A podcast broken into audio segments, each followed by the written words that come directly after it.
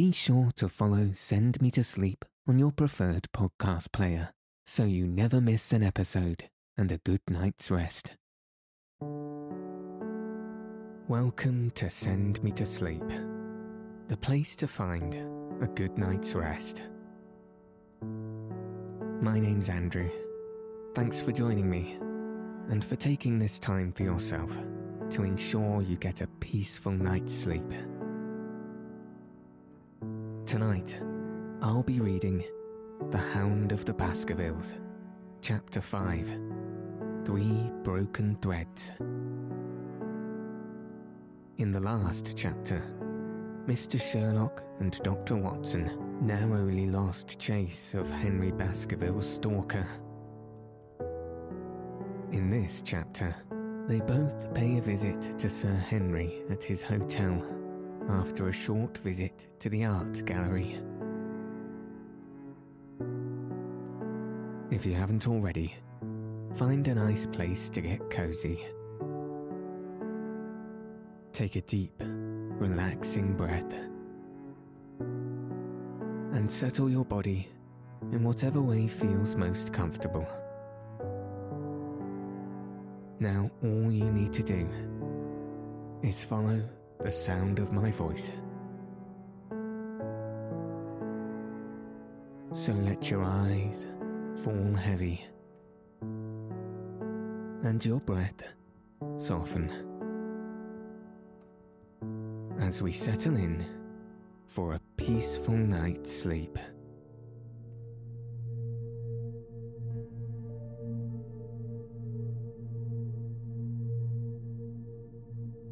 Chapter 5 Three Broken Threads Sherlock Holmes had, in a very remarkable degree, the power of detaching his mind at will. For two hours, the strange business in which we had been involved appeared to be forgotten, and he was entirely absorbed in the pictures of the modern Belgian masters. He would talk of nothing but art, of which he had the crudest ideas, from our leaving the gallery until we found ourselves at the Northumberland Hotel. Sir Henry Baskerville is upstairs expecting you, said the clerk. He asked me to show you up at once when you came. Have you any objection to my looking at your register? said Holmes. Not in the least. The book showed that two names had been added after that of Baskerville. One was Theophilus Johnson and family of Newcastle. The other, Mrs. Oldmore and maid of High Lodge, Alton. Surely that must be the same Johnson whom I used to know, said Holmes to the porter. A lawyer, is he not? Grey headed and walks with a limp. No, sir, this is Mr. Johnson, the coal owner, a very active gentleman, not older than yourself. Surely you are mistaken about his trade. No, sir. He has used this hotel for many years, and he is very well known to us. Ah, that settles it. Mrs. Oldmore, too. I seem to remember the name. Excuse my curiosity, but often in calling upon one's friend, one finds another. She is an elderly lady, sir. Her husband was once Mayor of Gloucester. She always comes to us when she is in town. Thank you. I'm afraid I cannot claim her acquaintance. We have established a most important fact by these questions, Watson. He continued in a low voice as we went upstairs together. We know now that the people who are so interested in our friend have not settled down in his own hotel. That means that while they are, as we have seen, very anxious to watch him, they are equally anxious that he should not see them. Now, this is most suggestive a fact. What does it suggest? It suggests. Hello, my dear fellow. What on earth is the matter? As we came round the top of the stairs, we had run up against Sir Henry Baskerville himself. His face was flushed with anger, and he held an old and dusty boot in one of his hands. So furious was he that he was hardly articulate, and when he did speak, it was in a much broader and more Western dialect than any which we had heard from him in the morning. Seems to me they are playing me for a sucker in this hotel, he cried. They'll find they've started to monkey with the wrong man unless they're careful. By thunder, if that chap can't find my missing boot, there will be trouble. I can take a joke with the best, Mr. Holmes but they've got a bit over the mark this time. Still looking for your boot? Yes, sir, and mean to find it. But surely you said that it was a new brown boot. It was, sir, and now it's an old black one. What? You don't mean to say. That's just what I do mean to say. I only had three pairs in the world the new brown, the old black, and the patent leathers, which I am wearing. Last night they took one of my brown ones, and today they have sneaked one of the black. Well, have you got it? Speak out, man, and don't stand staring. An agitated German waiter had appeared upon the scene. No, sir. I have made inquiry all over the hotel, but I can hear no word of it. Well, Either that boot comes back before sundown, or I'll see the manager and tell him that I go right straight out of this hotel. It shall be found, sir. I promise you that if you will have a little patience, it will be found. Mind it is for it's the last thing of mine that I'll lose in this den of thieves. Well, well, Mr. Holmes, you'll excuse my troubling you about such a trifle. I think it's well worth troubling about. Why, you look very serious over it. How do you explain it? I just don't attempt to explain it. It seems the very maddest, strangest thing that ever happened to me. The strangest, perhaps, said Holmes thoughtfully. What do you make of it yourself? Well, I don't profess to understand it yet. This case of yours is very complex, Sir Henry.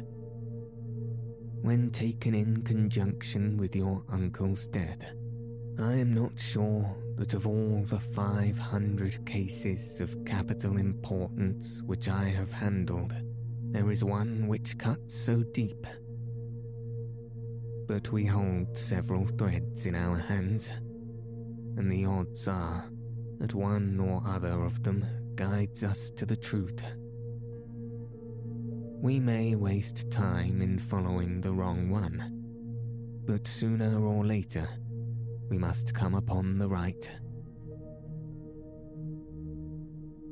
We had a pleasant luncheon in which little was said of the business which had brought us together.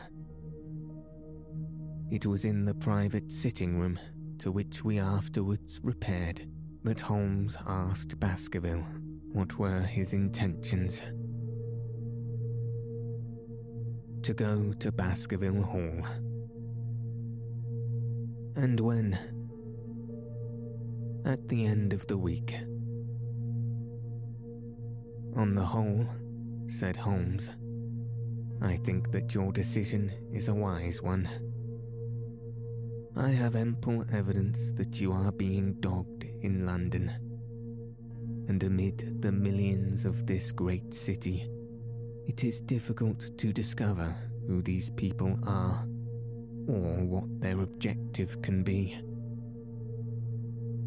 If their intentions are evil, they might do you a mischief, and we should be powerless to prevent it. You did not know, Dr. Mortimer, that you were followed this morning from my house. Dr. Mortimer started violently. Followed? By whom? That, unfortunately, is what I cannot tell you. Have you among your neighbours or acquaintances on Dartmoor any man with a black, full beard? No. Or, let me see. Why, yes, Barrymore. Sir Charles's butler, is a man with a full black beard. Huh. Where is Barrymore? He is in charge of the hall. We had best ascertain if he is really there, or if by any possibility he might be in London. How can you do that? Give me a telegraph form. Is all ready for Sir Henry? That will do. Address to Mr. Barrymore, Baskerville Hall. What is the nearest telegraph office? Grimpen. Very good. We will send a second wire to the postmaster Grimpen. Telegram to Mr. Barrymore to be delivered in his own hand. If absent, please return wire to Sir Henry Baskerville, Northumberland Hotel. That should let us know before evening whether Barrymore is at his post or not. That's so, said Baskerville by the way, Dr. Mortimer, who is this Barrymore, anyhow? He is the son of the old caretaker, who is dead. They have looked after the hall for four generations now. So far as I know, he and his wife are as respectable a couple as any in the country. At the same time, said Baskerville, it's clear enough that so long as there are none of the family at the hall, these people have a mighty fine home and nothing to do. That is true, Did Barrymore profit at all by Sir Charles's will? asked Holmes. He and his wife had five hundred pound each. Huh? Did they know that they would receive this? Yes, Sir Charles was very fond of talking about the provisions of his will. That is very interesting. I hope, said Dr. Mortimer, that you do not look with suspicious eyes upon everyone who received a legacy from Sir Charles. For I also had a thousand pounds left to me. Indeed and anyone else. There were many insignificant sums to individuals, and a large number of public charities. The residue all went to Sir Henry. And how much was the residue? £740,000. Holmes raised his eyebrows in surprise. I had no idea that so gigantic a sum was involved, said he. Sir Charles had the reputation of being rich, but we did not know how very rich he was until we came to examine his securities. The total value of the estate was close on to a million. Dear me. It is a stake for which a man may well play a desperate game. And one more question, Dr. Mortimer. Supposing that anything happened to our young friend here, you will forgive the unpleasant hypothesis. Who would inherit the estate? Since Roger Baskerville Sir Charles's younger brother died, unmarried. The estate would descend to the Desmonds, who are distant cousins. James Desmond is an elderly clergyman in Westmoreland. Thank you. These details are all of great interest. Have you met Mr. James Desmond? Yes, he once came down to visit Sir Charles. He is a man of venerable appearance and of saintly life. I remember that he refused to accept any settlement from Sir Charles, though he pressed it upon him. And this man of simple tastes would be the heir to Sir Charles's thousands he would be the heir to the estate because that is entailed.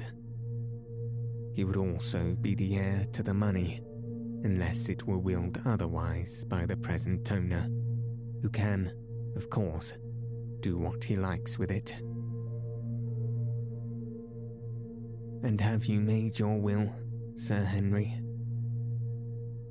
No, Mr. Holmes, I have not. I've had no time, for it was only yesterday that I learned how the matter stood. But in any case, I feel that the money should go with the title and estate. That was my poor uncle's idea. How is the owner going to restore the glories of the Baskervilles if he has no money enough to keep up the property? House, land, and dollars must go together. Quite so. Well, Sir Henry, I am of one mind with you as to the advisability of your going down to Devonshire without delay. There is only one provision which I must make. You certainly must not go alone. Dr. Mortimer returns with me.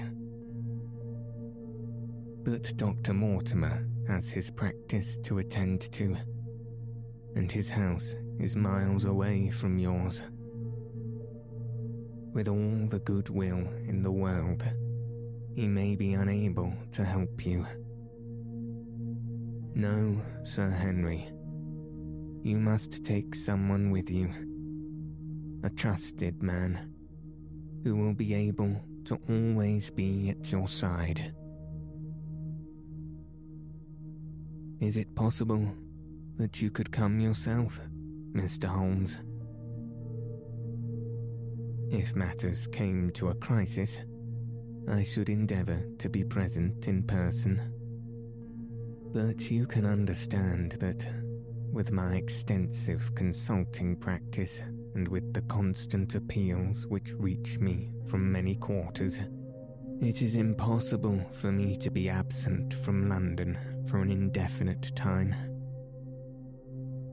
At the present instant, one of the most revered names in England is being besmirched by a blackmailer, and I only can stop a disastrous scandal. You will see how impossible it is for me to go to Dartmoor. Whom would you recommend, then? Holmes lay his hand upon my arm. If my friend would undertake it, there is no man better having at your side when you're in a tight place. No one can say so more confidently than I. The proposition took me completely by surprise. But before I had time to answer, Baskerville seized me by the hand and wrung it heartily. Well, now, that is real kind of you, Dr. Watson, said he. You see how it is with me, and you know just as much about the matter as I do. If you will come down to Baskerville Hall and see me through, I'll never forget it. The promise of adventure had always a fascination for me and by the eagerness with which the baronet hailed me as a companion. I will come, with pleasure, said I. I do not know how I could employ my time better. And you will report very carefully to me, said Holmes. When a crisis comes, as it will do. I will direct how you shall act. I suppose that by Saturday all might be ready. Would that suit Dr. Watson? Perfectly.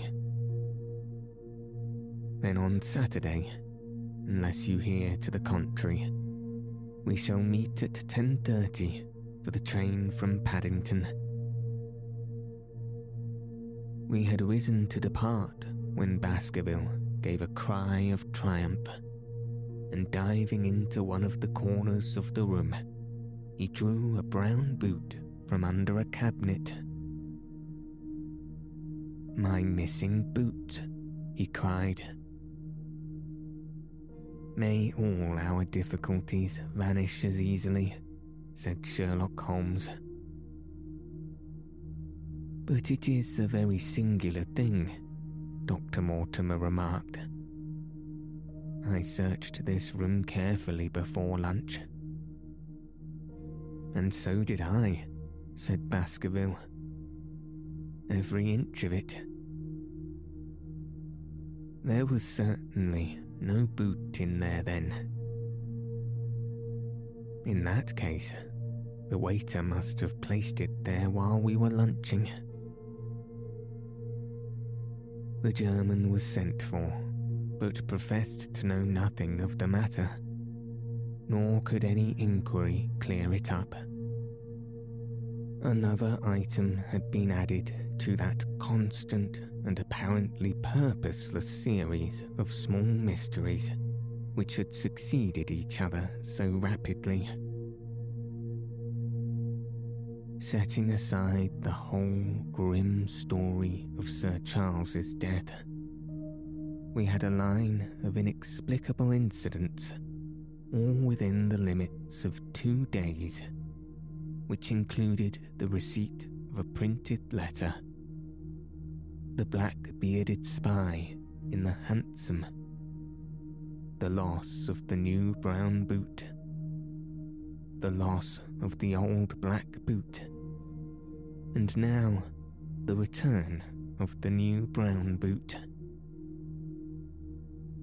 Holmes sat in silence in the cab as we drove back to Baker Street, and I knew from his drawn brows and keen face that his mind, like my own, was busy endeavouring to frame some scheme into which all these strange and apparently disconnected episodes should be fitted.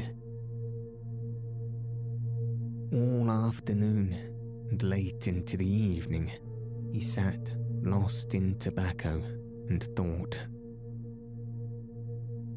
Just before dinner, two telegrams were handed in. The first ran Have just heard that Barrymore is at the Hall, Baskerville. The second Visited 23 hotels as directed, but sorry to report, unable to trace cut sheet of times. Cartwright. There go two of my threads, Watson. There is nothing more stimulating than a case where everything goes against you. We must cast round for another scent we have still the cabman who drove the spy. Exactly. I have wired to get his name and address from the official registry. I should not be surprised if this were an answer to my question. The ring at the bell proved to be something even more satisfactory than an answer for the door opened and a rough looking fellow entered, who was evidently the man himself. I got a message from the head office that a gent at this address had been inquiring for number 2704, he said. I've driven my cab this seven years, and never a word of complaint. I came here straight from the yard to ask you to your face what you had against me. I have nothing in the world against you, my good man, said Holmes. On the contrary, I have half a sovereign for you if you will give me a clear answer to my questions. Well, I've had a good day and no mistake, said the cabman with a grin. What was it you wanted to ask, sir? First of all, your name and address, in case I want you again.